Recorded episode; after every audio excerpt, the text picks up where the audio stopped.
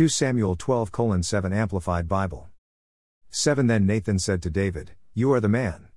Thus says the Lord, the God of Israel, I anointed you as king over Israel, and I spared you from the hand of Saul.